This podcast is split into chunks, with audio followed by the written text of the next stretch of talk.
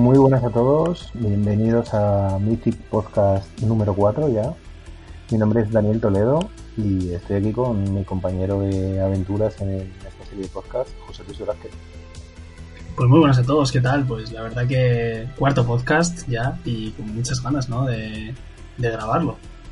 Sí, la verdad es que nos estamos tomando esta iniciativa muy bien, teníamos muchas ganas de empezarla y bueno, ya, ya llevamos unos cuantos y la verdad es que yo, yo siempre tengo muchas ganas del siguiente, ¿no? No tenemos mucha disponibilidad para grabar muy de continuo, pero aún así intentamos buscar un huequito para traeros eh, la mejor actualidad de Magic. Sí, y bueno, sabemos que llevábamos una semanita y media, casi dos semanas sin grabar.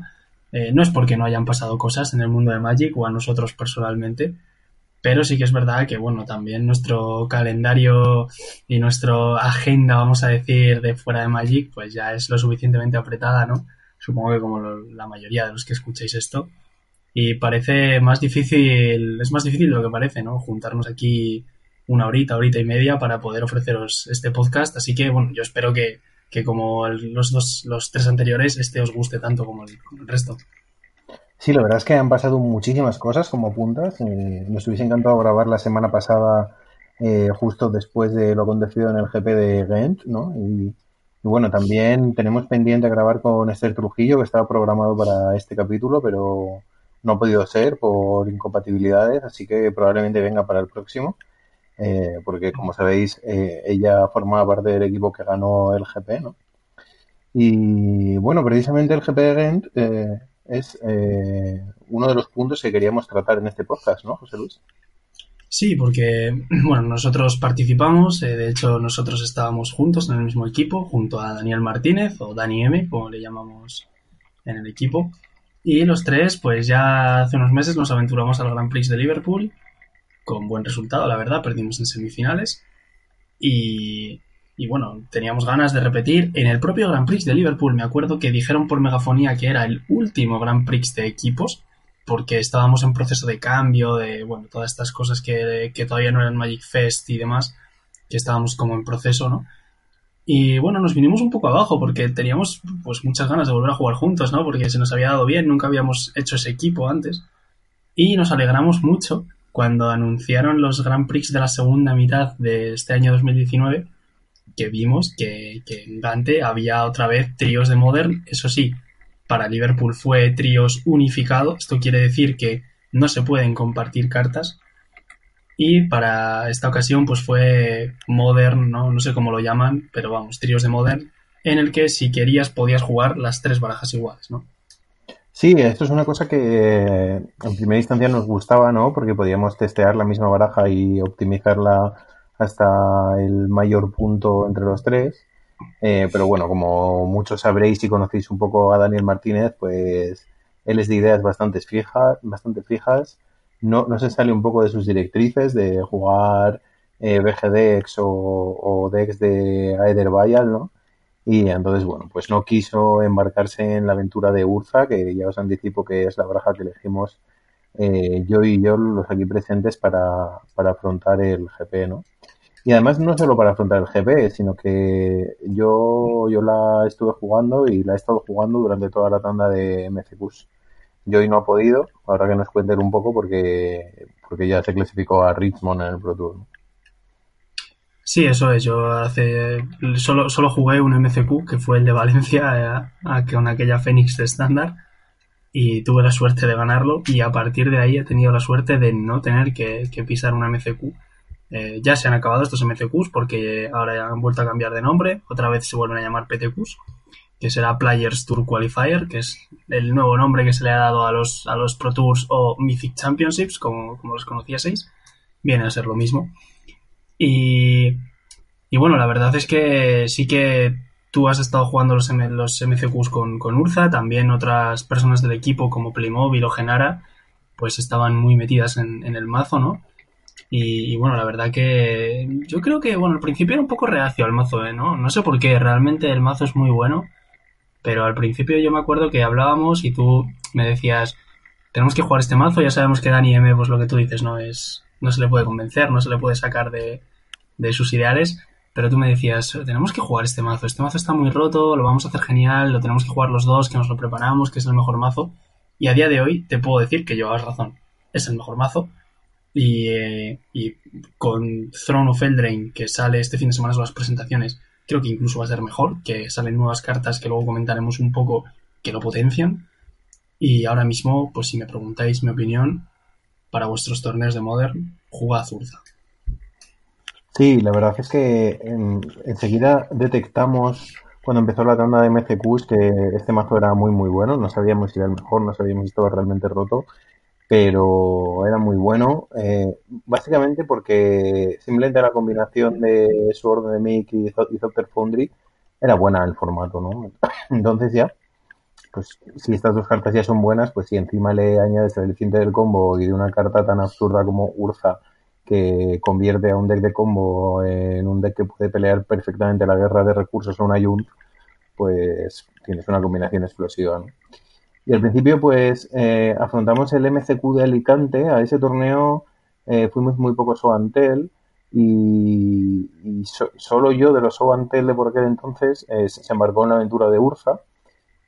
estaba también Playmobil, que en aquel momento todavía no había anunciado que se incorporaría al equipo, pero bueno, preparamos. Ya había firmado, ya había firmado. Ya había firmado, sí, sí, sí. Preparamos juntos ese torneo y ahí todavía estaban las dudas de si era mejor el Goblin o la Stoneforge, ¿no? Estaba ahí las dudas y bueno, elegimos Stoneforge de, eso, de hecho para ese torneo. La, Stoneforge creo que era el primer torneo en el que era legal. Y bueno, ahí lo hice bien. Eh, pude hacer top 8 haciendo perfect en el suizo. Y bueno, en cuartos de final perdí con, con Raúl Vallejo, que Raulito, nuestro ex compañero de equipo y amigo, con el que grabamos un podcast y que se llevó finalmente a la plaza con ese agur, ¿no? Eso es. Y bueno, luego... Sí, luego continuó la tanda. Eh, para Madrid le quité, vamos, le quitamos eh, las Stoneforge al mazo y ya nos dimos cuenta de que no necesitaba realmente este plan midrange eh, añadido, ¿no? Ya tenía bastante plan midrange con, con las fundiciones de Topteros y los Urzas.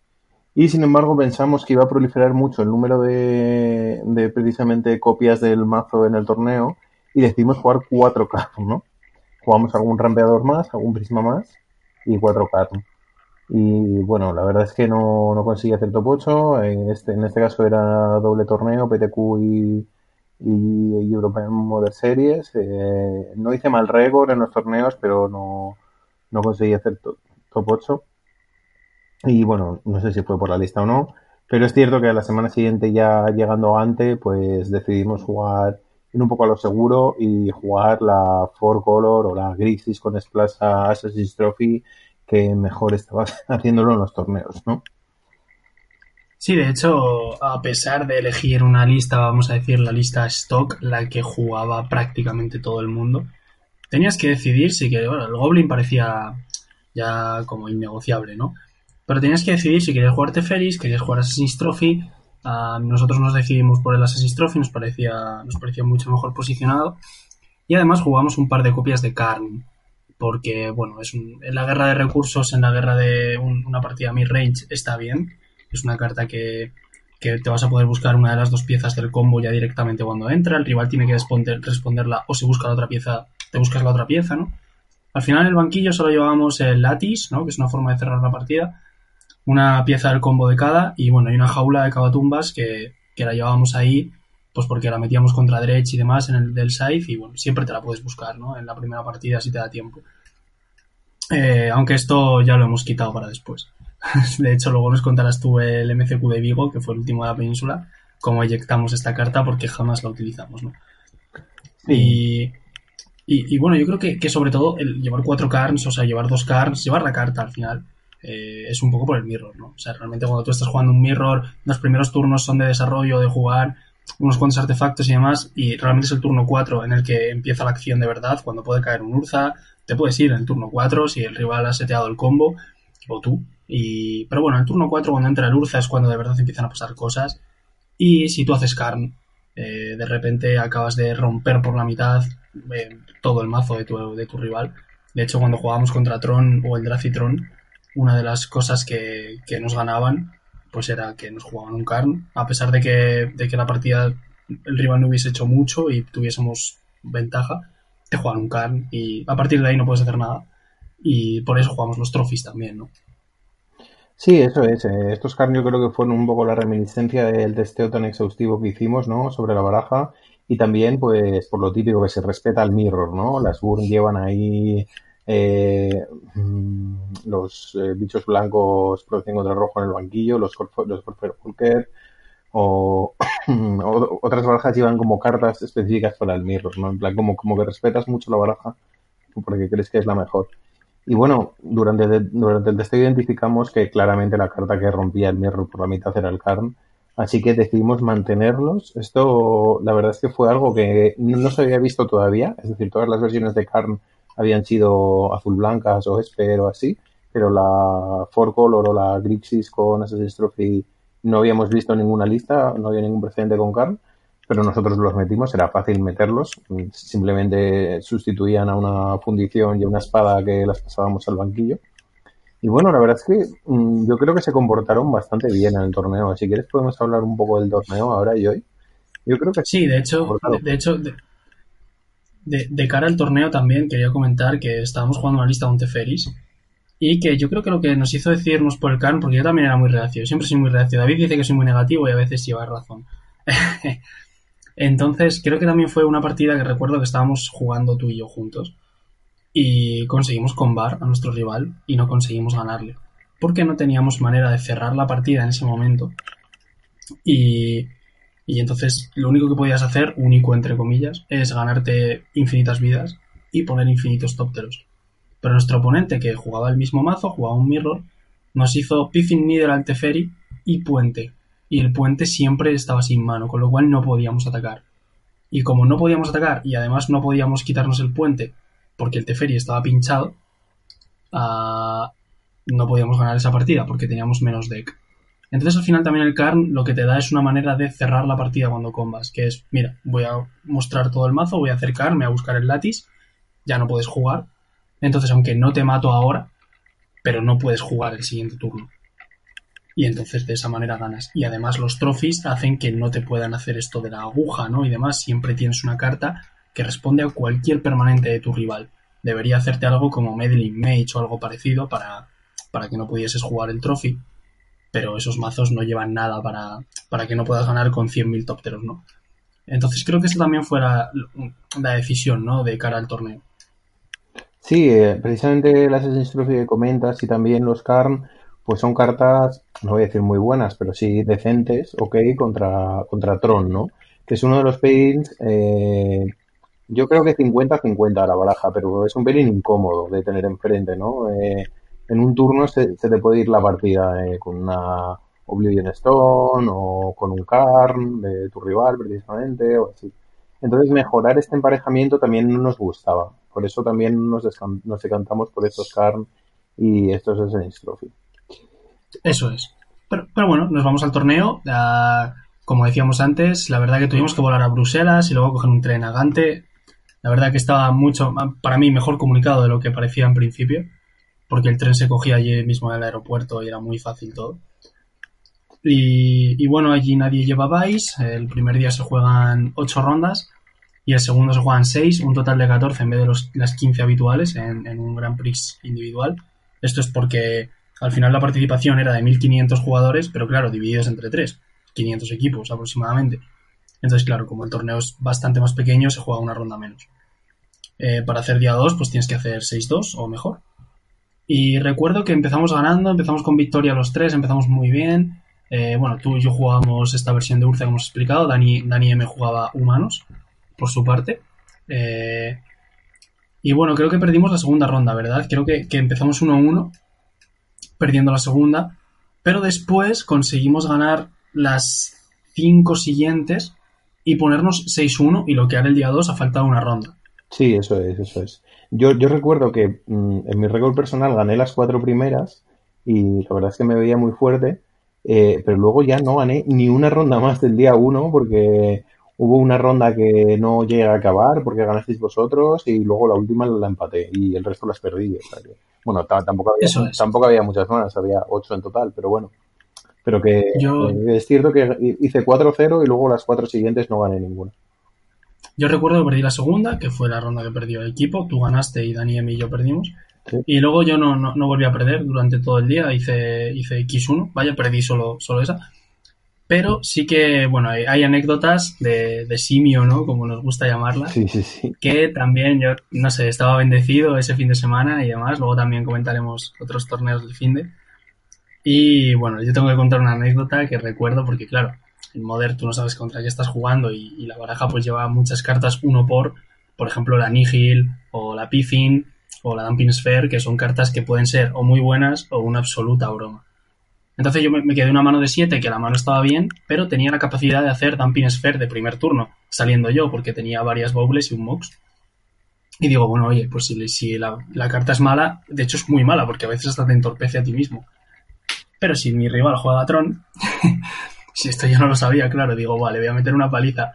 Entonces yo le hago pues tierra, coste cero, coste cero mox, dumping sphere, mi rival pone cara de vaya simio y hace mina mapa.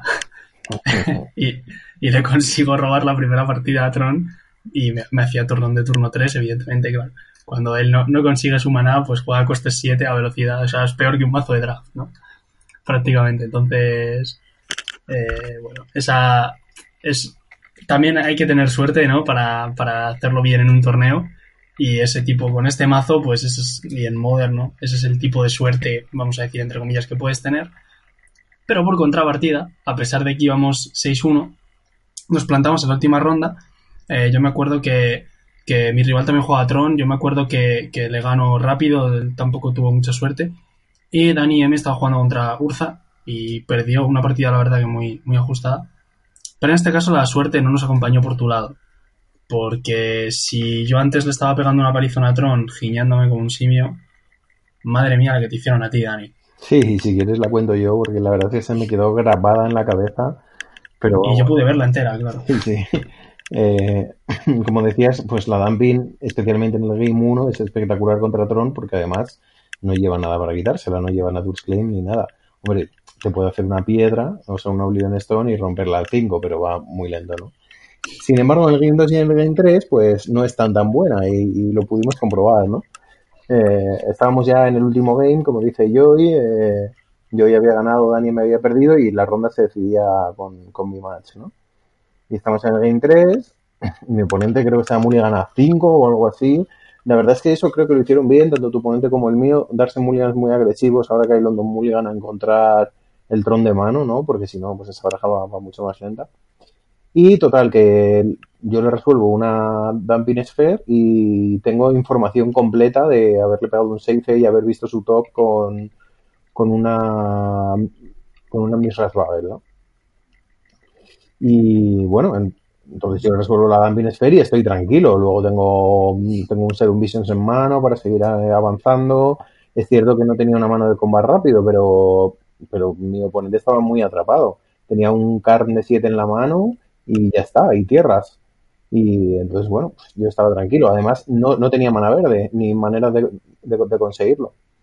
Así que nada, le hago la Dumping Sphere y le doy turno. Total, que lo que se roba es una esfera que me baja, hace por uno esfera. Él tiene el tron y, y solamente el tron, tiene las tres piezas del tron, pero claro, yo tengo la Damping esfera. Hace por uno esfera, por uno la rompo, me doy mana verde y yo, bueno, ok. Y desde el top me hace Nature Spring, que además le vale dos por la esfera, entonces utilizando todo su mana, me hace esa jugada. Y yo, bueno, madre mía, la que me acaba de caer, ¿no? Digo, pero bueno, voy a ver si encuentro algo para responder al card que tiene en la mano, ¿vale? Que me lo jugaba el turno siguiente porque tenía el trono en la mesa. Y, vamos tirando, ¿no? Total, que yo cojo turno y la fortuna me sonríe y me robo una Pithing Needle. Y digo, bueno, pues perfecto, esta Pithing Needle va a nombrar el card y voy a seguir ahondando en mi biblioteca. Y entonces, pues me juego el Serum Visions que tenía en la mano y veo en mi top un Magus of the Moon. Y digo, ah, pues perfecto. Juego la Pithing Needle ahora, Chapolcar y el Mouse of the Moon en el top para volver a entorpecerle el tron. Seguimos jugando. Total que yo de turno, mi rival hace el Karn de 7 porque es su único play, no lo activa porque está la piscina nivel nombrándolo. Yo juego el Mouse of the Moon, paso turno y aquí es cierto que hay una carta que no conocía eh, de su mano, que es la, que se robó el turno anterior. y, pero aún así, pues eh, fue increíble que repitió exactamente la misma jugada. En este caso tenía montañas, ni siquiera tenía piezas del dron. Y hizo por uno eh, una esfera, bueno, no me acuerdo si era una estrella o una esfera. Por una esfera, cambio a verde, robo y desde el top te tiro un Natur's Flame a la aguja y menos 3 del Karn al Magus of the Moon y, y recupero mi tron, ¿no? Luego yo hice un Tether que le mató el Karn y empezamos a, pelear la partida y ahí empatamos. Ahí no, pues no me dio tiempo a acabar el game. Tampoco sé si lo hubiera ganado, ¿eh? Pero no me dio tiempo a acabar el game y, empatamos. Pero ahí la, doble secuencia de sin mana verde y con todo cartas conocidas, excepto una segunda vez, desde el top vino una esfera o estrella y detrás, justo con la carta que se robó, una Turslame. La verdad es que fue increíble. Sí, la verdad que yo lo pude ver eh, y me acuerdo que tú y yo nos mirábamos y comentábamos y decíamos, bueno, mira, pues nos la están haciendo, ¿sabes? O sea, está, esto es lo que hay, esto es Magic y bueno, a veces tienes suerte, otras veces tiene suerte el rival. Eh, creo que solo necesitábamos un turno más para, para, ganar esa partida, o sea, un turno de que no se robase en ese momento la carta. Pero bueno, eh, al final empatamos esa ronda y ya pasamos al segundo día 6-1-1. Esto nos deja un poco de bajón, eh, porque claro, empatar la última después de que te veías enfilado ahí, ¿no? Ganando muchas seguidas. Pero bueno, al final tienes que volver al día siguiente. Sabíamos que al día siguiente hacer 5-1 era hacer top 8 eh, bueno, top 4 en este caso, y, y, bueno, y la invitación al Pro Tour y todo lo que eso conlleva. Así que bueno, eh, realmente habíamos salvado el día 1, tú llegas al, al, al GP teniendo que hacer 12-2 y habíamos transformado ese 12-2 en un 5-1, así que está bien, ¿vale? Habíamos salvado el día, lo habíamos, lo habíamos tratado de solventar. Pero bueno, el día 2 empezamos. Me acuerdo que, que perdimos la, la, primera ronda contra, contra tres chicos catalanes que, que son de Barcelona y que quizá nos escuchen. Y bueno, nos, nos pegaron una, una paliza a, a, ti y a mí. Eh, Dani M sí que ganó su ronda. Y bueno, ahí ya sí que tenemos que hacer el 5-0, tenemos que hacer el perfect. Y realmente estuvimos muy cerca de conseguirlo porque, porque bueno, hacemos 4-0, eh, ganamos las cuatro siguientes rondas. Hubo, hubo rondas más fáciles, más difíciles, pero bueno, al final creo que siempre respondía el mazo. Creo que hubo ahí un momento que, que nos pusimos muy tensos porque que bueno, estábamos jugando contra un azul roja verde, unos chicos franceses. Recuerdo que a Dani M le tocó contra Escape Shift, que es algo que agradecemos porque para nosotros era muy mal matchup. Y nosotros jugábamos dos mirrors, de, o sea, mirrors me refiero que ellos jugaban los dos el mismo deck y nosotros también. Y era un azul roja verde como eran Six, crípticos, haces, era una especie de ahí como de rug control rara, con Tarmogoyf y tal, no sé, era un poco rara. Y de repente a mí me jugaron el final del turno un Pestermite y digo, uff, si tiene el Kikijiki me he ido. Por suerte no lo tenía y le pegamos dos buenas palizas. Porque el mazo, sin ese combo del Kikijiki, mm, me vas a permitir decir que era muy malo. A pesar de que estuviesen en el día 2 y estuviesen haciéndolo bien, creo que también el factor sorpresa tiene algo que ver. Pero vaya, era como una Junz, pero, pero peor, ¿no? Al final yo intentas llevar más o menos. Sí que es verdad que a lo mejor si te toca contra un Stone Blade o algo así, pues le peleas y tal. Pero tampoco me parecía que fuese buen mazo contra Tron. Y, y bueno, mmm, no sé, a mí la sensación que me dio es que era un mazo bastante regulinchi y, y le pudimos ganar. La verdad que les, les pegamos una buena paliza a los dos. Sí, la verdad es que recuerdo que tú tenías una, una Spellbomb roja, ¿no? En la mesa cuando tocó el Pestermite, pero te habías girado de todo el maná porque, claro, no esperábamos que nos hiciesen Pestermite. Y, uff, Eso y es. casi, casi nos, nos cuesta un disgusto. Además, recuerdo que me lo dijiste y yo era una partida que estaba pludeado, pero tenía cuatro tópteros ahí pegando cabezazos y iba a ganar la partida con los tópteros. Y te dije, bueno, pues está muy bien que me lo digas, pero no tengo ningún margen de maniobra. Si le gano empujando, le gano. Y si no, pues nada, ¿no? Y recuerdo que este primer game, eh, esto fue bastante anecdótico, le gané porque él se tapeó para hacer, creo que Jace o... Sí, creo que Jace. Y estaba en 8 de vida y yo tenía 6 de fuerza en la mesa, creo que eran 5 Zopters y, y, la espada equipada, ¿no? Y, y me top dequé eh, un Karn, entonces convertía mi fundición y eso hacían 8 justas y le mataban, ¿no? Pegando ahí con, sí. con la fundición de, Zopter, de Zopteros. El Karn ahí haciendo de choque, bastante, bastante bueno. De hecho, bueno, recordad, si en algún momento veis la oportunidad, si decidís jugar Karn, que podéis convertir en criatura los artefactos de vuestro rival para tirarle una ráfaga galvánica, ¿no? Que esto, esto puede ser relevante si tenéis algún artefacto que os está impidiendo eh, ganar la partida. Sí, también por la regla de que eh, si conviertes un equipo en criatura, deja de equipar a la criatura a la que está equipando. eh, pues podéis matar un token de Battle School convirtiendo el Battle School en 5-5. Esto es uno de los tips que sale en mi artículo del próximo lunes, hablando precisamente de UEFA, de las diferentes versiones y tal. Y sí, eh, esto de hecho yo lo he hecho al menos una vez en el Magic Online. Y otra cosa que he hecho es convertir a una espada eh, azul-roja en, en criatura para, eh, para poder bloquear a, a todo el equipo, ¿no? Porque, o sea, al bicho al que estaba equipando y también a la espada con mis tópteros, porque como los tópteros son azules, pues así me ahorraba un hit de la espada. Exactamente, y él no podría equipar la espada, no porque puede, es criatura hasta tu siguiente turno. Entonces, bueno, tips. eh, Bueno, y de hecho no la puede equipar porque tienes un Karn. Pero bueno, no podría equiparla. Claro. Claro, Pero claro. bueno, o sea, al eh, si, si le conviertes la espada con el car, consigues que se desequipe ese turno y si no te mata el car, que nunca más la pueda volver a equipar. Eso es. Así que bueno, hay ciertos tips del mazo que pues tendréis que leer ese artículo de Dani el lunes. Porque bueno, el mazo al final pues tiene partidas fáciles, pero es un mazo que tiene mucha profundidad, muchas decisiones. Y bueno, al final estamos, creo que llevamos dos derrotas, un empate y 10 victorias. Eh, llevamos 10-2-1 a falta de una ronda de la ronda 14. Sí, eso es. Y nos damos cuenta de que estamos, creo que quintos en el standing o algo así. Y nos toca jugar contra unos chicos que están segundos o terceros, no recuerdo bien. Segundos, estaban Con lo- segundos. Con lo cual, el que gane, ellos llevaban un punto más que nosotros. No, eh, do- dos o- puntos más que nosotros. Sí, ellos no, no tenían la derrota, ellos iban 11-2 Eso es. Y no tenían el empate. Nosotros llevamos 10-2-1, entonces, bueno, nos damos cuenta de nos llevan al, nos llevan al y nos damos cuenta de que pues es win and in, ¿no?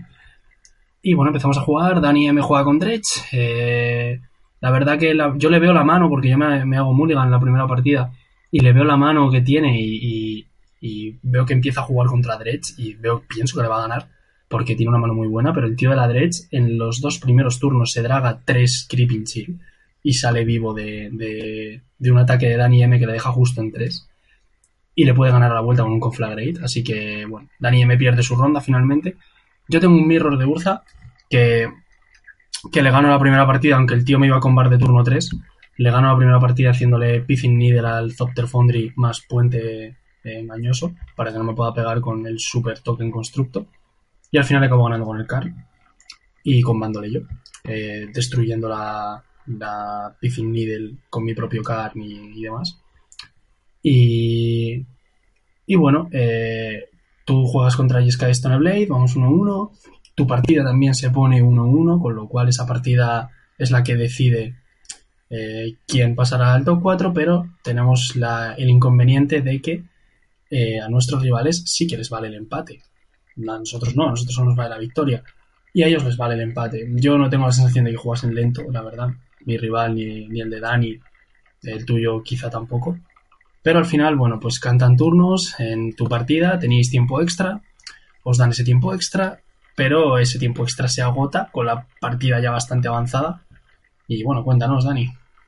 Sí, bueno, yo, yo sí que voy a decir que sí que tuve un poco la sensación de que al menos mi rival jugó algo lento, o al menos sí que me barajaba en exceso cada vez que yo eh, hacía algo con mi baraja, ¿no? Cada vez que fecheaba o algo así. Quizá no era lento tomando decisiones, pero sí eh, con ese tipo de acciones. Aunque también, pues, no sé, estás en un momento muy tenso, igual lo, per- lo estaba percibiendo de una manera distinta y en realidad no. Y él estaba jugando así todo el torneo.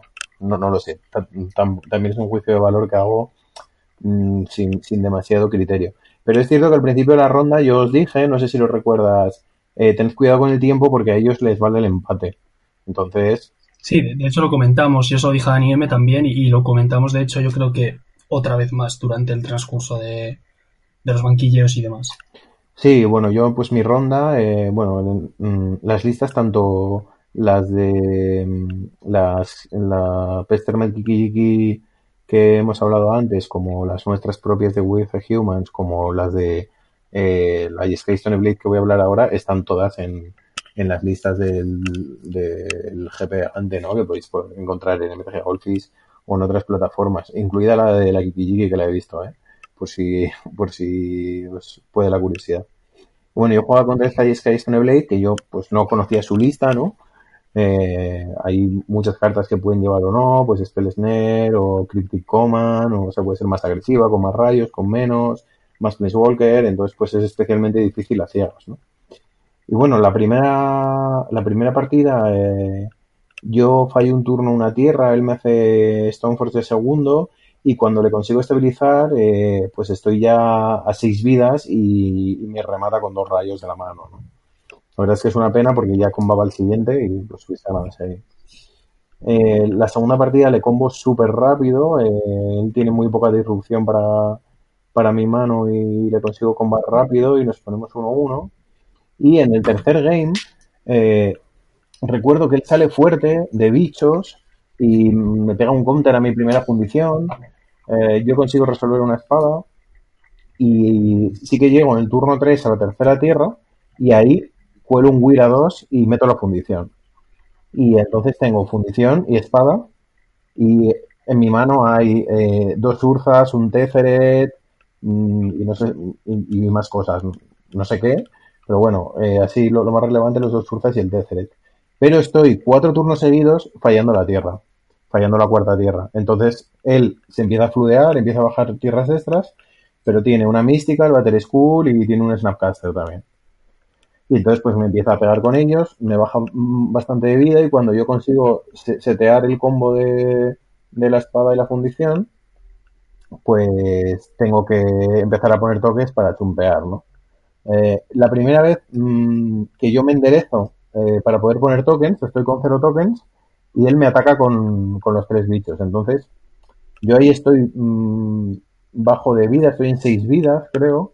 Entonces no, no podía eh, poner tres tokens y exponerme un Cryptic Command. Luego a posteriori vi que no lleva Cryptic Command en la, en la lista, pero si yo ahí pongo los tres tokens, me hace Cryptic Command, te giro todo el equipo y, me mataba, ¿no? O bueno, o, no sé si le hacía falta un rayo además del Cryptic Command, pero me parecía risky poner los tres tokens.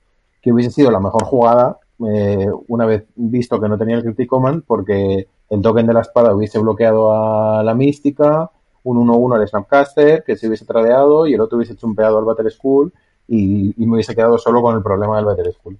Pero bueno, mi jugada fue poner un token, bloquear al Battle School, antes de asignar daños para no, morirme con rayos, poner otros dos tokens y así aguantar un turno, ¿no? Hice lo mismo al turno siguiente. Al turno siguiente ya no se atrevió a pegar con todo porque ya tenía tokens residuales. Y eh, pues eso, estuve tres turnos así. Y eh, fue justo ahí, eh, en este último turno, que todavía estoy con tres manas, cuando yo le paso turno, él rompe una fetch en mi, en mi fase final y entonces el árbitro dice, el tiempo ha acabado para vosotros, eh, estáis en turnos. Eh, y, nos pregunta, estáis en tu turno, ¿verdad? Y, y, se dirige a mí. Decimos que sí. Y entonces él dice, vale, pues el turno uno es el de mi oponente. Y pues los dos estamos de acuerdo porque pensamos que esto funciona así, porque siempre ha funcionado así, ¿no? Entonces, nada, mi oponente juega al turno 1, eh, me pega otro cabezazo con el Battle School, y vuelvo a chumpear, y en el turno 2 de turnos yo consigo robarme la cuarta tierra, y a mi oponente le quedan solo dos cartas en mano. Así que, pues yo intento resolver mi Urza para, para combar de tokens infinitos y, ganar eh, pegando en el turno 4, ¿no? Yo, yo me había quitado los carn, así que no podía hacer más latis, pero esto pues tampoco era relevante porque esto no me hace ganar en ese turno tampoco. simplemente me hace que mi oponente no juegue nada el turno siguiente. El caso es que este primer Urza en el turno 2 se come un Mana Leak, que era la única carta funcional que le quedaba en la mano a mi oponente. Eh, paso turno a mi oponente, me da otro cabezazo con el Battle Skull, se pone en 34 vidas. Y cuando yo cojo turno, ya es el turno 4, y eh, lanzo el otro Urza que tengo en la mano, en este caso se, resuelve, eh, pues me voy a infinitos tokens, infinitas vidas y le digo a mi oponente que no le puedo ganar este turno, pero que evidentemente le ganaba el siguiente turno. Me dice que lo comprende, pero que ellos entran con un punto al top. Y entonces, bueno, yo aún así eh, exilio todo mi mazo menos una carta que puedo ver gracias a que juego un Goblin Engineer y la miro para ver cuál es, por si me hiciera falta. Veo que es un Icor, no, no me hace falta. Y me pongo a contar daños y bueno, tengo 6 de daño en la mesa por 5 tokens y, y la espada aquí para uno de ellos. Eh, puedo jugar dos Teferet que me convierten dos artefactos en 5-5 que suman otros 10 daños. Y tengo dos albánicas que suman otros 8, pues 18, 18 y 6, 24 pero mi oponente estaba en 34, como he dicho, así que no llegaba a matarlo. Y pues nada, tengo que pasar turno, él juega su turno 5, no hace nada y me pasa turno. Bueno, también le tiro todo el removal a todos sus bichos y, le pego eh, las brutalities y los seices a descartarle toda la mano, que en realidad no le queda nada. Le queda una Force of Negation que me tira un seife. Y nada, pues así se acaba la aventura, ¿no? O sea, me pasa turno en el turno 5, empatamos y, pues además, desgraciadamente, este empate nos sitúa en top 9, ¿no? Que de top 8 a top 9, bueno, pues la única diferencia eh, es que había, o sea, el top 8 no, no hacía top. En, el, en los jefes de tríos, eh, los que hacen top son el top 4 y los que se llevan la invitación al Pro Tour son el top 4. Pero el top 8 eh, recibía 600 dólares, mientras que el top 16, que es en donde acabamos nosotros, recibía 400. Así que recibimos 200 dólares menos por esa posición de diferencia, cada uno, cada, cada miembro del equipo. Pero eh, esto continúa y si te parece Joy, pues lo sigo contando yo o como quieras. Bueno, yo creo que solo decir pues que bueno, que es un momento ese momento, ¿no? Pues es muy amargo. Eh, hemos hecho, al final, pensad que, bueno, vais a un Grand Prix, hacéis un muy buen papel y bueno, y al final, pues eh, la victoria, o sea, realmente esto es una partida que, que no has perdido, todo lo contrario, es una partida que, bueno, tampoco la has ganado, ¿no? Pero, es una partida que vas a ganar. Y, bueno, y realmente el empate en otra situación, pues a sabe mal, pero bueno, pero en esa situación que además eh, pues implica no hacer el top 4 de un Grand Prix, ¿no? Con todo lo que eso implica, pues al final pues dinero, prestigio, ir al, Pro Tour, pues cada uno se, se alimenta más de, de, lo, que, lo que más le llena. Pero, pero bueno, yo creo que, que en general eh, aquí termina nuestra, nuestra aventura en el main event, ¿no? Del, porque era la última ronda del torneo. Creo que en general fue un, un buen torneo y, y bueno, creo que antes de empezar firmábamos el top 9, ¿no? Creo que al final firmábamos el récord por lo menos el récord, por lo menos la de estar jugándonos el Win ¿no? Lo firmaría cualquiera, ¿no? Antes de empezar. Sí. Así que bueno, yo, yo me quedé satisfecho. Es verdad que esta es una forma muy amarga, ¿no? De, de quedarse sin, sin, el, sin el top 4, porque es justo en el último turno de la última ronda, del último momento, cuando ya lo tenías todo hecho. Esto es muy amargo. Pero bueno, en otras situaciones nosotros también tuvimos fortuna, tuvimos suerte de, de ganar otras partidas aunque ya digo que la situación, pues evidentemente te deja una, un sabor de boca, pues amargo. A pesar de que, claro, luego sales de allí, ¿no? Te vas a coger el vuelo de vuelta a España y hablas con compañeros que, que se han estampado, que no han hecho día 2 o que, o que han hecho día 2 pero, pero se han estampado luego. Y entonces, claro, te miran como, pues, ¿qué les vas a decir, no? Te miran como diciendo, pues yo habría firmado por estar ahí, ¿no? Sí, la verdad es que pues luego haciendo balance del torneo pues acabamos muy satisfechos, ¿no? Eh, además repitiendo equipo y repitiendo buen resultado. Entonces, bueno, en ese sentido bien, pero como, como bien dices, eh, fue una manera muy amarga de acabar el torneo. Yo quizá lo viví de una manera más intensa incluso que, que Dani M o que tú, ¿no? Porque viví en primera persona esa, esa última ronda, pero bueno, al final el resultado es de todos y yo creo que todos nos vimos bastante afectados. Yo, me acuerdo que cuando ya nos dimos la mano mi oponente y yo y firmamos el acta, que, me puse la capucha por encima de la cara y estuve un rato, luego me levanté y estuve un rato apartado sin hablar con nadie. Bueno, la verdad es que ha sido para mí la, situación más tensa e intensa que, he vivido en Magic, ¿no? Eh, ha sido bastante eso como muy, como, como un cúmulo de emociones negativas, pero también alguna positiva por haber estado ahí, como apuntas, pero bueno, con eso de, de que parece que has hecho bien todo el trabajo y sin embargo te han quitado la recompensa. Fue, la verdad es que fue muy intenso, muy intenso. Creo que la mejor palabra que lo define es eso, intensidad. Bueno, al final eh, yo soy de los que piensa que lo que no te mata te hace más fuerte. Y, bueno, creo que, de esto también sacamos todos una, una experiencia. Y bueno, al final es, es, una situación de la que pues que no se la deseo a nadie, ¿no? Yo deseo que todos ganáis vuestros Winanin, se hagáis top, 8, top 4 y el Pro Tour y el Mundial y todo. Pero a veces, eh, de la manera más, más rancia y más amarga, pues también toca perder. Pero bueno, no todo en el Grand Prix fueron, fueron penas, vamos a decir, o experiencias amargas. Por un lado, ya hemos dicho que tendremos aquí a Esther, Esther, Joel y Robiño, que son tres buenos amigos nuestros. Eh, ganaron el torneo y bueno, yo me alegro mucho de que fuese así. Una pena que por segundo Grand Prix consecutivo en Europa no pudiésemos estar más cerquita aún de esa final española, ¿no?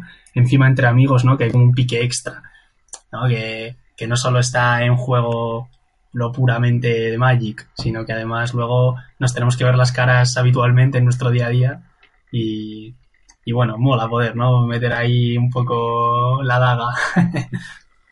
Sí, de hecho la semana que viene celebro mi cumpleaños y Joel y Esther estarán ahí en ¿eh? cumpleaños, o sea que... Eso es, eso es.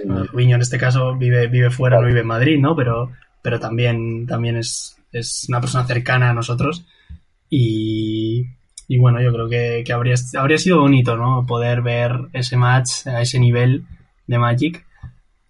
Y, bueno, más allá del Grand Prix, eh, normalmente cuando vas a un Grand Prix casi que es lo único que tiene atención, ¿no? Porque juegas el main event, si haces día 2, pues el, el, domingo juegas el día 2 y ya está, ¿no? Pero bueno, ahora han puesto PTQs paralelos eh, no solo el domingo, sino también el sábado y también el viernes con el cambio del circuito profesional, estos nuevos Players Tour, si no sabéis de lo que hablo, básicamente ahora hay más eh, Pro Tour o más Player Tour que antes y además están regionalizados, ¿vale? Eh, antes pues había uno a nivel mundial cuando tocaba y ahora cuando toca la fecha, en lugar de haber uno a nivel mundial, hay tres, uno en Japón, uno en Europa, uno en Estados Unidos y si te clasificas tú puedes elegir a cuál de ellos quieres asistir, pero solo puedes asistir a uno, como pasaba con los RPTQs antiguamente, que había varios, pero solo podías asistir a uno. Eh, y bueno, pues han anunciado ya que la primera tanda de 2020 será el 1 de febrero, estos Player Tour, en Texas, en Japón y en Bruselas. Y, y bueno, eh, hay PTQs, ¿no? Para clasificarse. Y pues el viernes, por mi parte, tuve la suerte de, ganar uno de ellos, ¿no? De hecho, de ganar uno un poco atípico, Dani. Wow, de hecho, eh, puede que seas como el primer clasificado a ese Players Tours, ¿no? O así.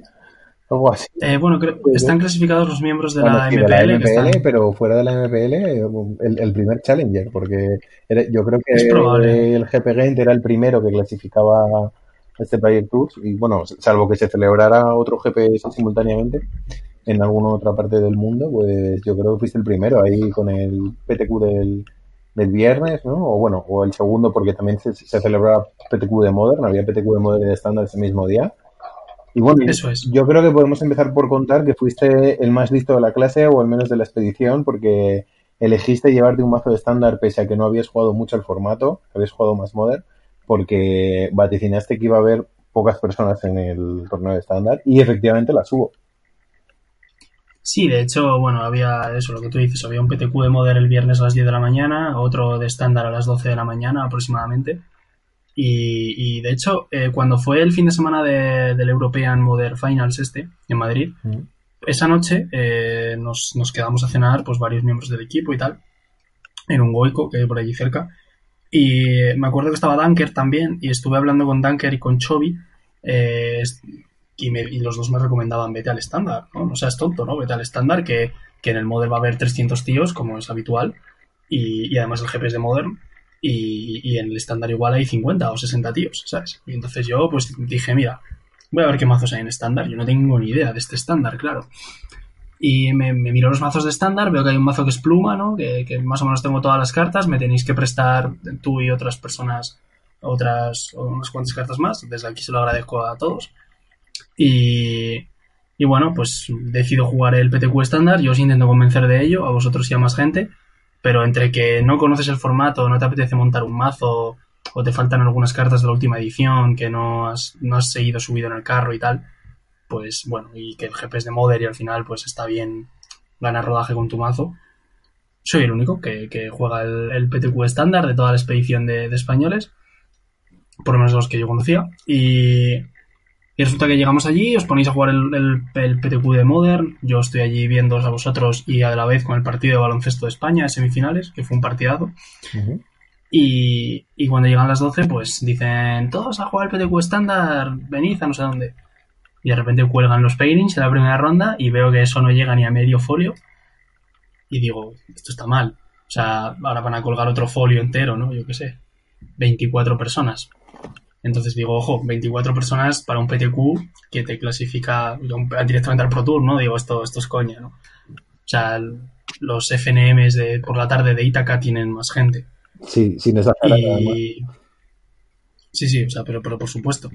Y, y, entonces, pues nada, nos ponemos a jugar. Veo que está allí Jeremy Dezani y que, bueno, jugando con la gente, pues veo que hay gente que, que no es habitual de los PTQs y que no es habitual del circuito competitivo porque, bueno, o no jugaban un mazo muy allá o, o no estaban muy puestos en las reglas y demás. Pero también me toca jugar con otra gente y veo a otra gente que que tienen experiencia en Pro Tour, hablando con ellos, ¿no? Lo típico de dónde eres, te hacen un day check, que por cierto me hicieron cinco durante todo el fin de semana. Y, y bueno, y al final pues hay un poco de todo, pero claro, entre 24 personas, pues al final, eh, me acuerdo, eran seis rondas igualmente de suizo, a pesar de, de ser menos de los que deberíamos. Yo me hago un 3-2 y voy a la última y pienso que voy a jugar por los sobres, pero me veo que estoy el séptimo con un 3-2 y digo, bueno, pues si gano entro, porque solo puedo ir para arriba. Me toca contra un chico que efectivamente le gano, entro sexto al top 8 con un 4-2 y digo, bueno, mira, profit, ¿no? Porque ya te llevas una caja de sobres, unos, unos Lightning Ball foil y tal. Y en el top 8 me toca un mirror en cuartos de final de un chico que, que seguramente había echado muchas más partidas que yo con el mazo, pero que seguramente no había jugado más que yo a Magic y, decide quedarse una mano sin color rojo. Eh, yo jugaba pluma, lo como he dicho, boros pluma. Se queda una mano sin rojo en la segunda partida y, nunca se lo roba. Y ese es un mazo agresivo que, una vez que toma la iniciativa es muy difícil volver al game. En semifinales me toca contra un chico que se llama Helmut Samsburger, que seguro que muchos lo conocéis. Es un chico, yo no sé si llega a hacer top 8 en un Pro Tour o algo así. Es un chico conocido. De hecho, he jugado varias veces, es un chico austriaco y he jugado varias veces con él en, el, en, los GPs. Y él juega azul verde flash, que es uno de los mazos que igual sale más potenciado con, la nueva edición y con la rotación. Y aunque me ganó la primera partida y yo me vengo un poco abajo porque digo, como no tengo ni idea del estándar, yo no sé si es buen peiro no. O sea, no tengo ni idea. Y me pega una baliza que digo, me va a pegar una soba increíble, me voy a mi casa. Pero luego las otras dos yo le pego una paliza bastante generosa, la verdad. Así que creo que, el matchup no era tan malo. Y para la final me puede tocar o contra un amigo de este último rival que jugaba Mono Blue, Mono Blue Tempo, que es un mazo que por suerte sí conozco. O me puede tocar contra una Esper que ya me había tocado en el suizo contra él. Y las dos partidas, a pesar de jugar yo una Boros agresiva, las dos partidas él terminó por encima de 20 vidas. Con lo cual, digo, pues si me toca contra la Esper, pues hasta aquí hemos llegado, ¿no? Voy a perder una final de PTQ contra este señor que lleva todo destrucción pero digo, voy a, eh, en esos momentos previos a la final, aprovecho y me busco un artículo de, de, de Boros Feeder y para mi sorpresa no encuentro nada contra Monoblue, así que como si no lo hubiese buscado. Pero bueno, nos, ponemos a jugar, en el, nos llevan al Future Match y tal, nos ponen a jugar. vosotros estáis gana, gana el chico de la Monoblue, que esto no lo has dicho. Sí, perdona, gana el chico de la Mono Blue, yo me alegro porque la Esper me destruye y ya, ya lo había hecho anteriormente el chico, de hecho. Gana el chico de la Mono Blue, nos ponemos a jugar. La primera partida se la gano de una manera poco ortodoxa porque él tiene un Dijin mucho más grande que todos mis bichos, pero yo solo me robo a Dantos todo el rato y él solo se fludea. Con lo cual voy estampando bichos, pero con los, los daños que le pasan por los lados le acabo ganando. La segunda me pega una paliza. El tío roba perfect. Yo no robo mal, pero el tío roba perfect y cuando Mono Blue roba perfect no puedes hacer nada. Y, la tercera, me acuerdo que, bueno, vamos intercambiando, yo tengo un arcanista ahí y tal. Y hay un momento, hay una esta que tampoco me quiero explayar demasiado para no hacer esto demasiado largo. Pero hay un momento que, que Dani M, nuestro compañero, llama al juez porque en un combate se me tendría que haber muerto el arcanista y, y pues seguía vivo, ¿no? Y entonces, bueno, se me tenía que morir de una forma un poco rara porque el arcanista es un 1-3, él me había bloqueado con un 2-2 y además tenía dos daños previamente del hechizo este rojo que hace 4 a un target y 2 a otro tuyo. Y bueno, pues miseamos eso y bueno, llega un momento, empiezan, yo les digo a los jueces, ah, es verdad, sí, se, se tenía que morir. Y de hecho, luego pensándolo, eh, yo le di protección contra azul a un pluma para poder atacar con, contra sus flyers, pero era estúpido, se lo tendría que haber dado al, al arcanista, ¿no? Porque yo necesitaba que el arcanista atacase para jugar esta ira de 4 y 2, pero si le hubiese dado protección contra azul al arcanista, no me hubiese podido bloquear. Pero bueno, la lío, me, me equivoco. Ya había miseado anteriormente un trigger del pluma, no devolviendo una carta que estaba exiliada y tal. Y entonces, bueno, pues al final me pongo un poco nervioso. Y el juez empieza a investigar a ver si esto del arcanista lo he hecho a posta o realmente se me ha olvidado. Ah, llega, hay un momento en el que me llega a decir que me quiere meter un DQ por cheating. Yo, pues no sé qué cara poner tampoco. Al final él me dice que, que él cree que no se me ha olvidado por, por casualidad, porque, porque estoy en la final de un PTQ y soy muy experimentado con el deck. Pero bueno, yo le digo que, que no soy experimentado con el deck, porque me habíais dejado las cartas esa misma mañana. No había jugado nunca el deck en físico y no había jugado este estándar. O sea, realmente es que no tenía ni idea de jugar el mazo. Y en el arena soy bronce último rango de estándar, o sea, no juego. Y, y en físico ni siquiera tengo las cartas, entonces no, no podía jugarlo. Pero bueno, el juez se va a hablar con otro juez, supongo que le cuenta esto. Hablan entre tres o cuatro jueces, vuelven, me dicen que me van a poner un warning por, por, por, bueno, por violar las reglas al final. Y que tenga más cuidado y tal. Por suerte, después de eso, la partida la tengo muy de cara porque hicieron un backup extraño. Justo nos hicieron el backup en un momento en el que él me estaba respondiendo a uno de mis trucos, que me hacía una violación completa. Pero como hace el backup, eh, yo ya conozco que él tiene la respuesta a mi truco, con lo cual no juego el truco. Al final el backup, eh, a ver, se me muere el arcanista, que es lo que tendría que haber pasado, pero al final el backup me hace conocer su mano, que es una cosa que no la podemos evitar, es una decisión de los jueces, pero que si me pasa a mí, yo estoy allí todavía radiando. O sea, me parece, me parece, bueno, para mi rival, desde luego, ahí se le, se le pudo ir el game completo ahí. Y bueno, eh, a partir de ahí tengo el game muy bien y le acabo ganando la partida le acabo, la acabo ganando sin ningún tipo de, de, incidencia, vaya, a partir de ahí. Y así consigo ganar el PTQ. La verdad que un poco, pues no sé, poco ortodoxo, un poco injusto para mi oponente quizás, eh, sobre todo ya no tanto por lo del arcanista, que sí que se tenía que morir, no se murió y bueno, ponerlo en el cementerio era muy fácil, ¿no? O sea, no había pasado nada entre medias. Pero sí que lo del backup fue durísimo, o sea, es muy duro que él justo se haya robado la respuesta ese turno, que me outplayé a mi jugada, me la haga, me la cuele, digamos, ¿no? Y, y el juez haga backup y yo conozca esa contrajugada ¿no? que él tenía y pueda jugar alrededor el resto de la partida y le pueda ganar sin ningún tipo de complicación. Más allá de lo del arcanista, que evidentemente fue sin querer, creo que mi rival también lo sabe, en ningún momento se quejó de eso. Y, y creo que más allá de eso, eh, lo otro, lo del instant, que volvieran para atrás y yo conociera su mano, esto a mí me pareció injusto para él, desde luego. Sí, yo, yo lo viví todo desde fuera y, bueno, yo lo que os puedo contar son sobre todo las sensaciones de Dani M, ¿no? Que si lo conocéis un poco, pues sabéis que es una, una persona muy disciplinada, muy, muy justa, ¿no? Y entonces eh, fue él y un amigo suyo que se llama Amadeo los que se dieron cuenta de que el arcanista debería estar muerto y vino, y Dani M, en vez de decirlo directamente, vino a preguntarme si, lo, si yo lo estaba viendo y si ese arcanista debería estar muerto, para asegurarse de que, de que debería estar muerto, ¿no? Yo le dije que no sabía, que no me había enterado muy bien, porque yo estaba más pendiente de retransmitir la partida por el grupo de WhatsApp que de la partida en sí, pero que me parecía que sí, debería estar muerto, y entonces ahí fue cuando paró la partida. Y quizá por eso tard se tardó un poco más en parar la partida y, y se avanzó, ¿no? Porque pues no estaban 100% seguros de que el arcanista debería estar muerto. Y bueno, luego cuando el juez se puso serio contigo y tal, y parecía que a lo mejor eh, te iban a poner el DQ por eso, Dani M estaba realmente afectado, porque bueno, él estaba bien porque creía que había hecho lo correcto, que es llamar al juez, aunque te fuera a perjudicar a ti, que eres su amigo, ¿no? Bueno, su amigo y su compañero de equipo al día siguiente y todo, ¿sabes? Su compañero de Esto podría haber cambiado, o sea, esto... Y, y todo.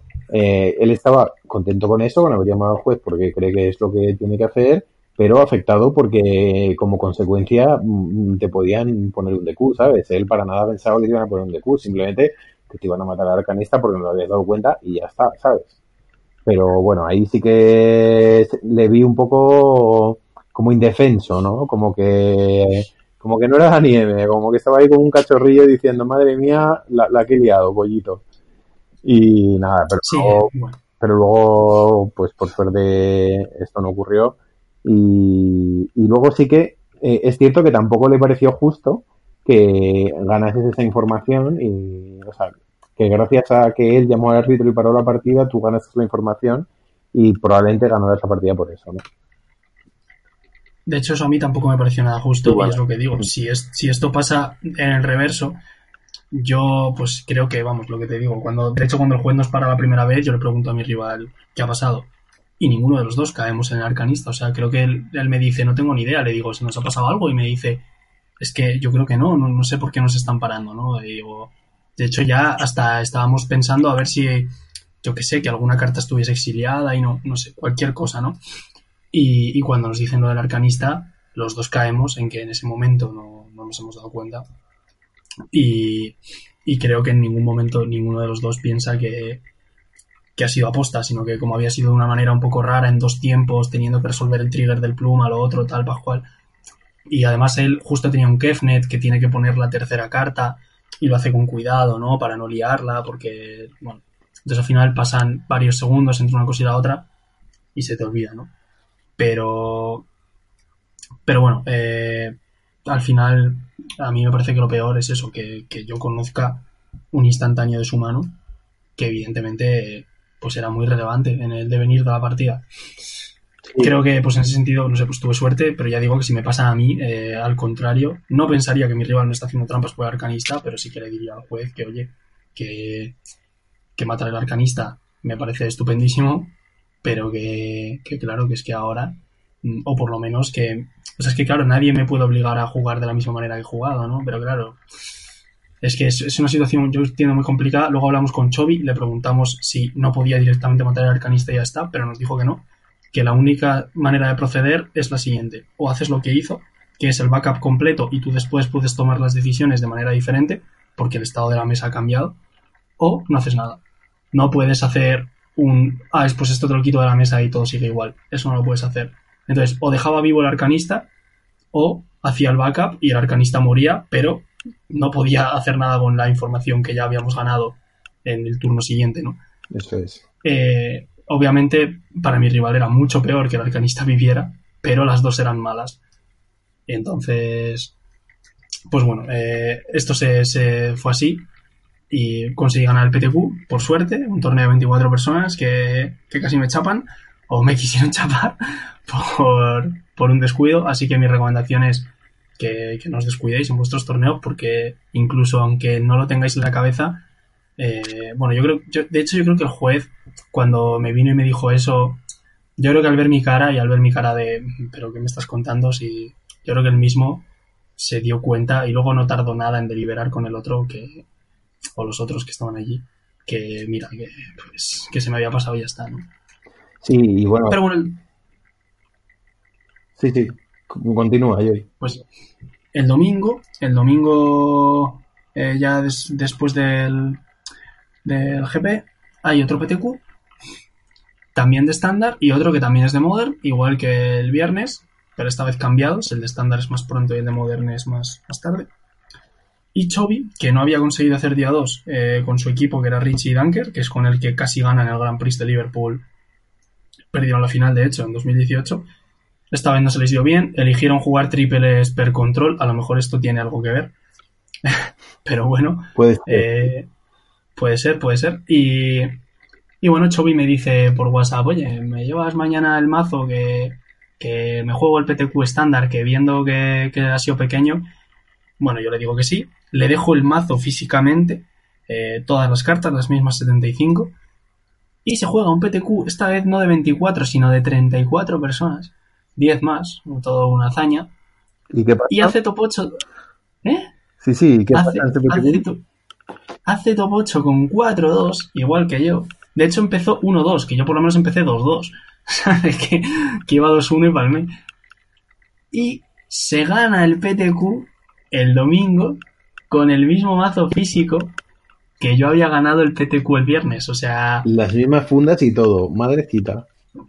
o sea, esto fue, esto fue, vamos, yo cuando me enteré digo, esto no puede estar pasando, ¿no? Y bueno, y Chovy pues me dijo eso. De hecho, él tuvo un torneo más difícil que el mío porque, bueno, allí había gente de más calidad. Había, de hecho, lo, pudimos ver, que había pues varias de las personas que no habían hecho día 2, que son buenos jugadores, españoles de hecho, eh, estaban allí, habían conseguido un mazo y estaban allí jugando. Y, y bueno, pues al final, mm, no sé, a la gente que no conoces porque no es de tu país, pues no sabes si es bueno o es malo. Pero a la gente que sí conoces, yo os digo que al menos de los que sí conocía, había bastante más nivel en el del domingo que en el del viernes. Sin duda. Lógicamente, los que no, por los que no conozco no puedo hablar, pero los que sí, sí puedo. Entonces había bastante más nivel. Y, y bueno, eh, al final, pues bueno, experiencias, Chovy creo que no tuvo ningún problema ni nada en su torneo, pero nosotros, pues mira, por un lado el viernes yo tuve ahí una tensa para ganar el PTQ, el, el domingo empatamos esa ronda crucial, que también fue amargo, y, y bueno, eh, experiencias, ¿no? ¿Qué te da el juego? Sí, la verdad es que, bueno, pasaron muchas cosas ese fin de semana, ¿no? Buenas, malas, regulares, emocionantes.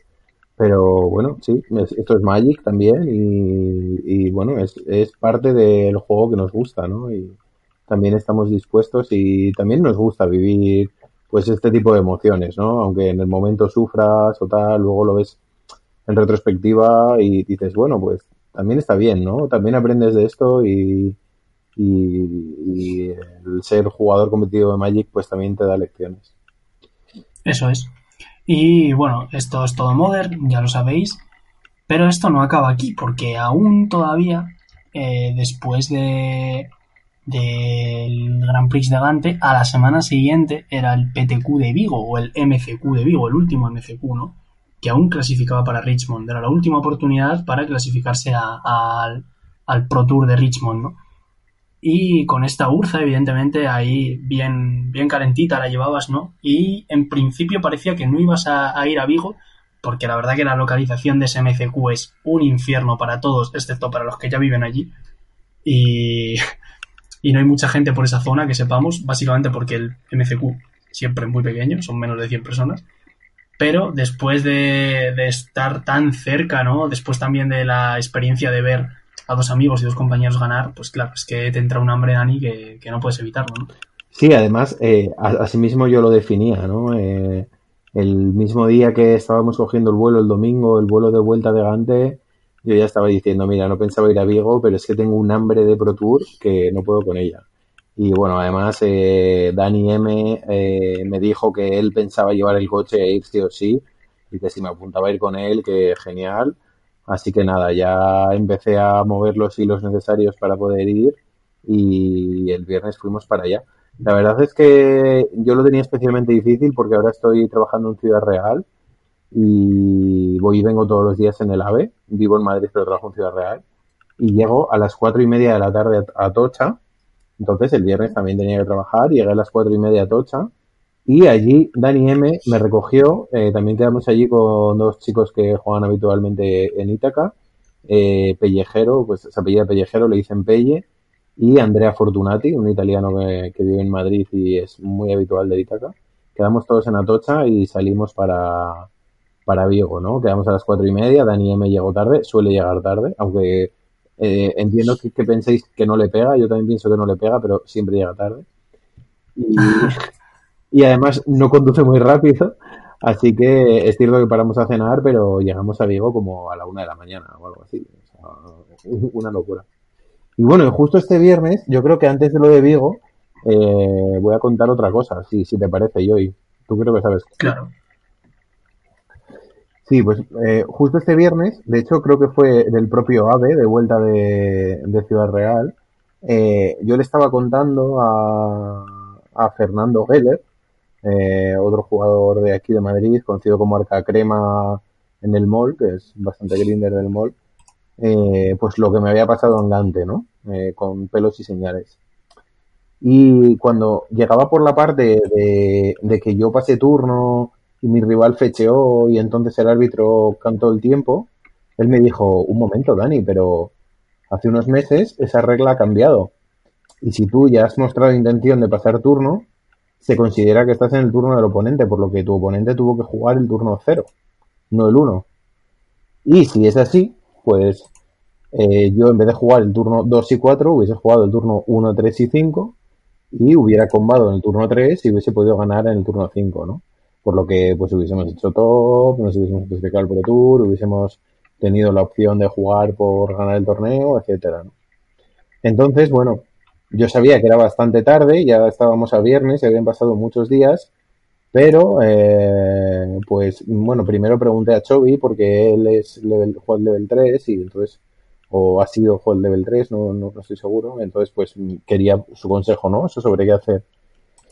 Y eh, decidí escribir un comunicado que podéis ver en mi Twitter, pues explicando toda la, situación y, y enviárselo tanto a Channel Football como a Wizards, eh, considerando que podía haber ocurrido un error arbitral, ya que fue el propio árbitro el que decidió que el turno de mi oponente era el 1 y no el 0, eh, y, solicitando pues que si pudiera ser nos den la plaza al Pro Tour, en este caso solo a Dani M y a mí, porque tú ya estás clasificado hoy. Sí, de hecho a mí, para que todo fuese justo, me deberían dar al segundo Pro Tour 2020. Aunque ni siquiera este GP alimentase a eso, pero hombre, que nos den una a cada uno, ¿no? Que, yo también pues soy muy simpático y eso. bueno, el caso es que a día de hoy, eh, bueno, yo lo que hice fue enviar esto por email tanto a Channel Facebook como a Wizards y también postearlo en Twitter, ¿no? Para eh, tagueándoles a ellos, pues para comunicarme con ellos por diferentes vías para estar seguro de que les llegara este comunicado. Y eh, os puedo decir que Channel Facebook me ha contestado eh, diciéndome que ellos no tienen potestad para dar invitaciones al Pro Tour, así que pues es con Wizards con quien tengo que hablar. Y Wizards eh, lo que ha hecho ha sido contestarme pidiéndome más información, ¿no? Preguntándome exactamente los tiempos en los que yo pasé turno y tal, y si sabía quién era el juez que estaba allí y tal. Así que bueno, a día de hoy están investigándolo y quién sabe, a lo mejor pues eh, tenemos suerte y nos dan esta invitación al Pro Tour, aunque aunque ya hayan pasado unos días. O bueno, a lo mejor no y lo entenderemos, vaya.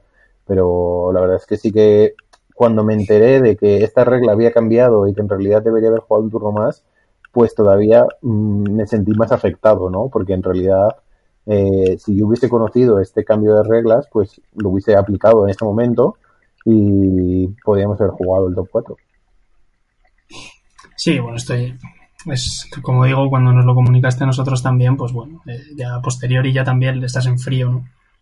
Pero también como tú dices antes, eh, tú lo, ves a, como de manera más personal, porque claro, al final, aunque sea un torneo de equipos, es tu ronda. Es, tú has estado jugando durante los 50 minutos y nosotros lo vimos desde fuera, pero claro, los 49 minutos y medio anteriores has estado tú ahí metido y además tú sabías la manera en la que te habían ganado la primera partida, sabías que habías estado atascado, que nosotros no.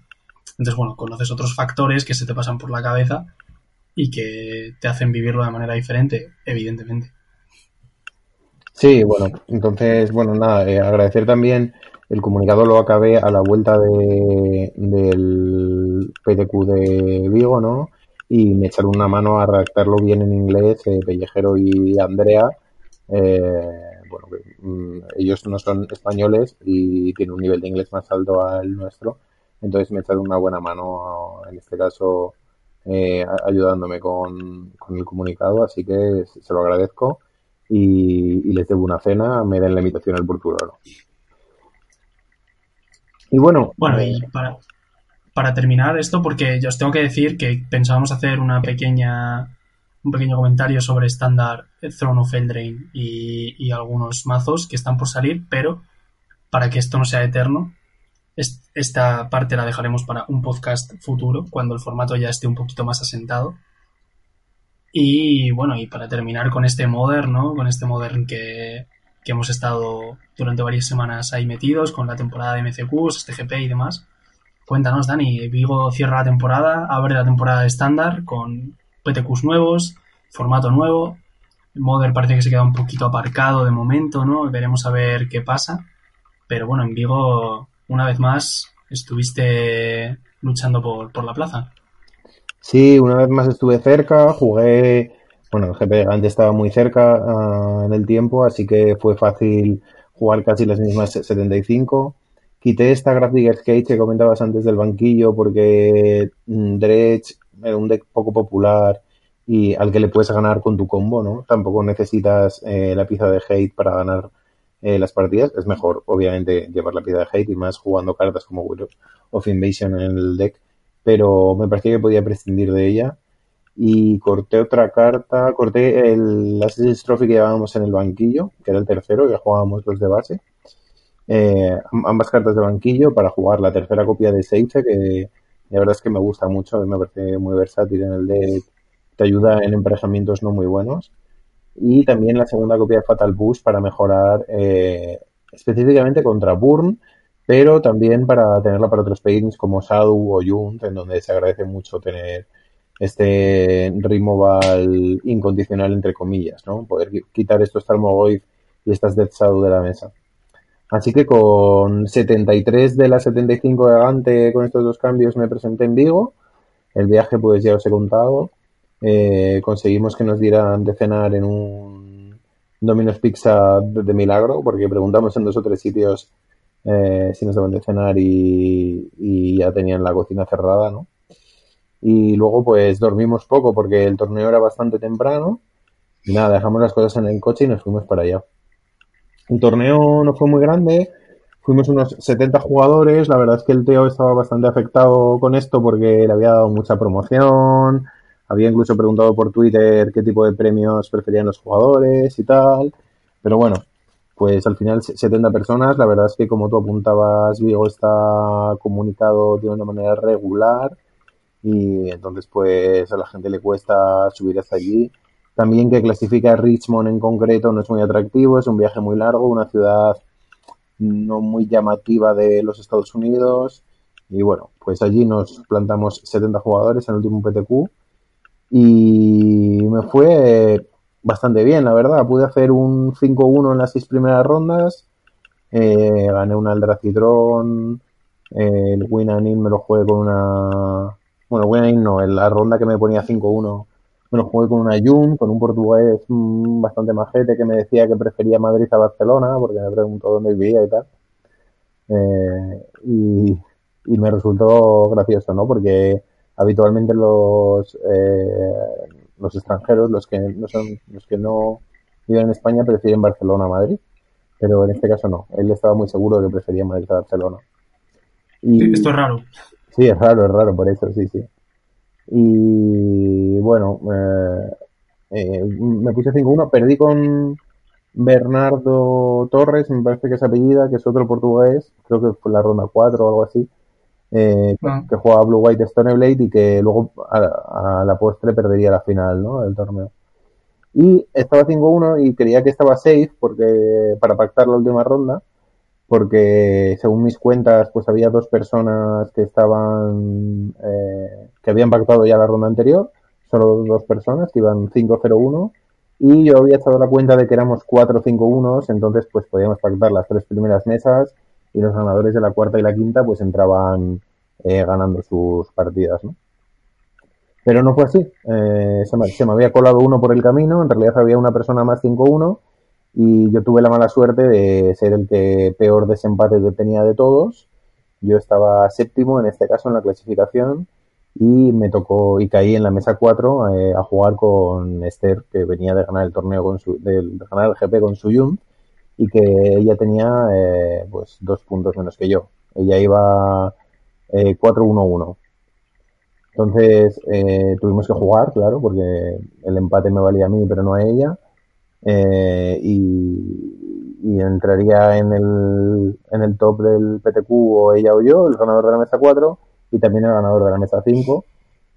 Y bueno, jugamos y la verdad es que robé bastante bien, le gané las dos partidas bastante rápido En la segunda partida recuerdo que, que me pasó turno yo con la espada en la mesa y robé y me sonreí porque tenía el Urza en la mano y me robé la fundición, ¿no?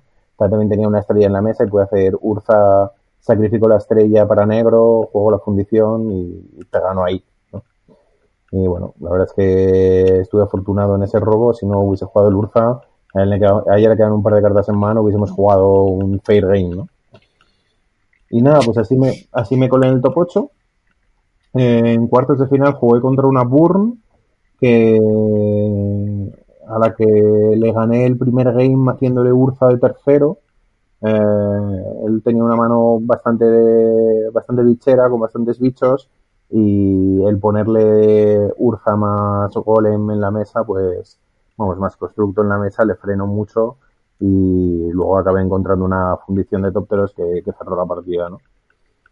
Y luego el Game 2 tenía una mano súper buena, eh, con el combo para combate tercero, pero me hizo Racing Peace de segundo, me hizo, me acuerdo que me hizo Lancera de primero y Racing Peace de segundo. Y entonces mi Goblin Engineer se convirtió en un 1-2 vanilla y, claro, y la fundición era buena, pero no era tan buena ya y, y el Urza eh, pues fue lo que me aguantó un poco la mesa. Pero consiguió quitarse de en medio este Urza y bueno, yo no, no robé muy bien y al final pues pasados 4 o 5 turnos me pudo tirar todos los rayos que se robó a la cara y acabó con mis vidas. Y el Game 3 fue parecido al 2, pero en este caso eh, me robé dos urzas y, y los dos constructos pues eh, me dieron la partida, ¿no? También tuve una fundición que me dio alguna vidilla y bueno, pues su Resin Peace, que también lo tenía en este caso, como digo, no fue suficiente y con los dos tokens eh, le puede ganar la partida. Aquí yo creo que él se equivocó porque me mató el Urza, el primer Urza, eh, cuando en realidad pagar 5 por un hechizo al azar mm, no molaba mucho y no le podía combar porque tenía el Resting en la mesa. Y recuerdo que me mató el Urza, me pegó con un Goblin Guide y eh, la habilidad del Goblin Guide le enseñó otro Urza. Y ahí yo creo que él se, dio cuenta de que estaba perdiendo la partida, porque claro, jugó este otro Urza y ya no pudo con otros constructos. Si me hubiese matado el constructo en vez del Urza, a lo mejor sí que hubiera llegado, no lo sé. Porque, claro, no es lo mismo tener un 1-4 que tener un 5-5 en la mesa. Desde luego. Y nada, eh, hice, llegué a semifinales y ahí me tocó con Oscar García, Osquitas, eh, seguro que conocéis la mayoría, conocido jugador andaluz, creo que malagueño en concreto. Y, y él jugaba um, Amulet Titan, que es la baraja que yo creo que ha estado jugando durante toda la tanda de MCQs, que la pilota muy bien, tiene varios 5 ceros en el mall, bueno, es una baraja que lleva jugando bastante tiempo, la verdad. Y nada, eh, en el primer game le hago, tengo una mano con Urza y Weir of Invection, pero me falta una carta para combarle, así que decido hacerle el Weir a Tampin Sphere para simplemente retrasarle un turno el titán. Y bueno, él en vez de titán me hace un card Negrid Creator y, no consigo salir de ahí. Y en el Game 2 creo que me equivoco porque mm, le hago doble safe, esto hace que él vaya muy lento, pero yo también, claro, porque tengo dos cartas menos para, para setear mi combo. Y eh, llego a turno 3 con un pantano, un Stem Bench y un Watery Grave. Y en la mano tengo eh, Urza, Teferet y Magus of the Moon. Ah, y también tengo en la mesa un Goblin Engineer y en la mano también una Sword of the Mic. Entonces yo puedo hacer Sword of the Mic y, y comerme la Sword of the Mic en su EOT para traer otro artefacto y bueno, avanzar en el game. O hacer el Mouse of the Moon y eh, quedarme solo con un pantano en la mesa de, de color que no sea rojo eh, teniendo el Urza y el Teferet en la mano, ¿no? Entonces, pues esto me parece arriesgado, así que decido hacer la solo de Mick. Bueno, hay otra información en este game que es que yo conozco de los dos safes y de haberle visto el top con Misa Babel, que en su siguiente turno él va a hacer eh, Pacto Verde a Titán y va a jugar el Titán. Eh, entonces yo pienso que, que si hago el Magus of the Moon luego no voy a poder jugar más hechizos. Él tampoco hubiese podido jugar el Titán porque no tenía eh, dos bosques en mesa eh, ni, manera de agregarse mana verde. pero yo iba a tener un 2-2 plano y a la larga pensaba que iba a ser difícil de ganar ese game. Así que eh, pensé que mi única salida, o que mi salida más factible, era dejar hacer, dejarle hacer pacto a Titán, que con el Titán no se buscara el segundo bosque, que uno ya, lo tenía, y entonces yo detrás hacía Magus of the Moon y él no podía pagar el pacto. Pero bueno, Skitar es un jugador muy experimentado y de hecho la primera tierra que se buscó con el Titán fue el segundo bosque, y luego ya decidió qué otra tierra se buscaba. Y ahí me fui del game porque ya el turno siguiente, aunque hiciese el Magus, pues ya el Titán eh, acababa conmigo, ¿no? Entonces probablemente tuve, tuve que hacer el Magus aunque me encerrara, eh, porque también lo encerraba él, ¿no? Y bueno, pues nos quedábamos al doble, yo me podía robar la isla, bueno, una de las cinco islas que lleva la baraja, que está ok, o me podía robar un astrolabio que podía gastar con el pantano, y entonces pues empezar a jugar las cartas de la mano aunque él también se podía robar carne u otras cartas, ¿no? Él tenía un bosque, así que también podía jugar cosas verdes. Pero bueno, creo que me equivoqué ahí y perdí, perdí 0-2, la verdad. Eh, y luego él ganaría el torneo. Eh, hay una foto por ahí jugando la Hornet Queen contra, contra un portugués, ¿no? Esto, hay un poco la salsa. Bueno, al fin y al cabo, buen, buen resultado, unas semifinales. Es una pena que estar tan cerca, ¿no? Porque nos has hablado de, Top 8 en Alicante, palmas el Winanin en el, en el, bueno, no consigues ganar el Winanin en el Grand Prix, ¿no? Esto junto a mí, junto a Dani M. Mm. Y al final, pues bueno, eh, se suman caricias, ¿no? Al Pro Tour, pero nunca, nunca llega ese agarrón, ¿no? Ese, ese, esa plaza que tan codiciada por, por todos al final. Sí, bueno, pero, pero, bueno.